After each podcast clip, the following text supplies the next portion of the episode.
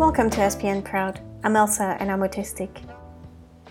So, I got a question from Geraldine, aka Fashion Musings, on Twitter asking me about making an episode regarding World Autism Awareness Day, which happened to be yesterday, the 2nd of April.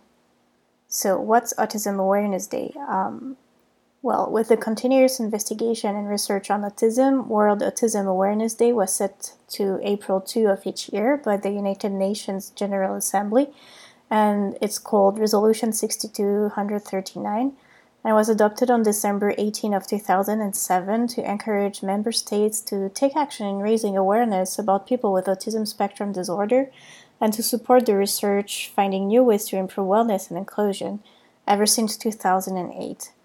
So, World Autism Awareness Day is one of the seven official health specific United Nations days.